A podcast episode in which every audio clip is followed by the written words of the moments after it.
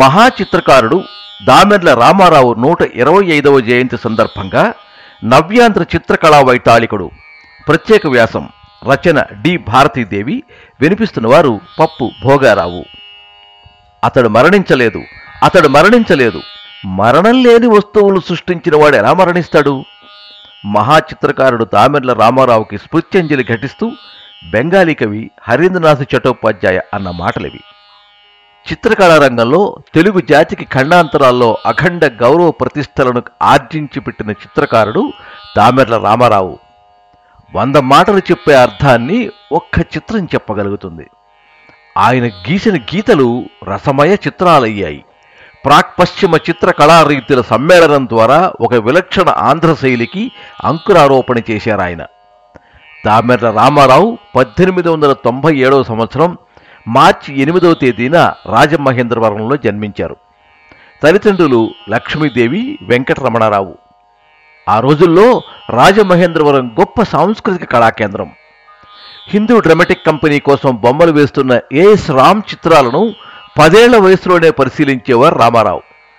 ఆ స్ఫూర్తితో రామారావు వేసిన బొమ్మల్ని చిత్రకళ ఉపాధ్యాయుడు మేనమామ గాడిచెర్ల రామ్మూర్తి చూసి ప్రోత్సహించేవారు. తెలుగువారి చిత్రకళా వికాసాన్ని గురించి చెప్పే సమయంలో ఆస్వాల్డ్ జెన్నింగ్ కూల్డ్రే ప్రస్తావన అవసరం. ఆయన రాజమహేంద్రవరం ప్రభుత్వ కళాశాల ప్రిన్సిపాల్, కవి, గాయకుడు, చిత్రకారుడు, అన్నింటికి మించి సహృదయుడు. ఆయన శిక్షణలోనే అడవి బాపిరాజు, వరద వెంకటరత్నం, కవికొండల వెంకట్రావు మొదలైన వారు చిత్రకళలో రాణించారు. రామారావు చిత్రాలను చూసి గొప్ప చిత్రకారుడు కాగలడని భావించి అతడికి చిత్రకళ నేర్పించారు. రామారావు తల్లిదండ్రులు ఒప్పించి కూల్డ్రే అతడిని బొంబాయిలోని జేజే స్కూల్ ఆఫ్ ఆర్ట్స్లో చేర్పించారు. రామారావు వేసిన చిత్రాలు చూసిన ప్రిన్సిపల్ బర్న్స్ 5 ఏళ్ల డిప్లొమా కోర్సులో నేరుగా 3వ సంవత్సరంలో ప్రవేశం కల్పించారు. అక్కడ విద్యార్థిగా ఉండగానే రామారావు గుజరాత్లో పర్యటించి గిర్ అడవుల సౌందర్యాన్ని, కథీవాడ్ గ్రామీణ స్త్రీలను నీటి రంగుల్లో హృద్యంగా చిత్రించారు. ఆయన చిత్రాలకు మేయో బంగారు పతకంతో సహా పలు బహుమానాలు లభించాయి. రవీంద్రనాథ్ ఠాగూర్ ప్రసంగిస్తుండగా ఆయన ముఖాకృతి చిత్రించి ప్రశంసలు అందుకున్నారు. కలకత్తాలో ప్రసిద్ధ చిత్రకారులు అవనీంద్ర ఠాగూర్, నందలాల్ బోసులను దర్శించి వంగ చిత్రకళా పోకడలని అర్థం చేసుకున్నారు. రామారావు చిత్రించిన ఋష్యశృంగభంగం చిత్రం వైస్రాయ్ ఆఫ్ ఇండియా బహుమతి పొందగా, కలకత్తాలోని ఓరియంటల్ సొసైటీ ప్రదర్శనకు విచ్చేసిన వైస్రాయ్ రీడింగ్ తూర్పు కనుమల్లో గోదావరి చిత్రాన్ని కొనుక్కున్నారు. ఆ సందర్భంలో రీడింగ్ రామారావుతో, మీ భారతీయులు విదేశీ వస్తువులను బహిష్కరిస్తుంటే నేను భారతీయ చిత్రాన్ని కొనుక్కున్నాను అని చమత్కరించారట. రాజమహేంద్రవరంలో గోదావరి తీరాన సోడాలమ్మే నూకాలు అనే మహిళ చిత్రాలకు మోడల్గా ఉండేవారు. రామారావు భార్య సత్యవాణి కూడా కొన్ని చిత్రాలకు మోడల్గా ఉండేవారు.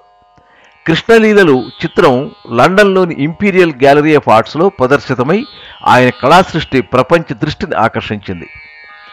ఆయన చిత్రించిన కపోతాలు, కార్తీక పౌర్ణమి, రామ వనవాసం, కైకేయి దురాలోచన చిత్రాలు అపూర్వ కళాఖండాలుగా వాసికెక్కాయి.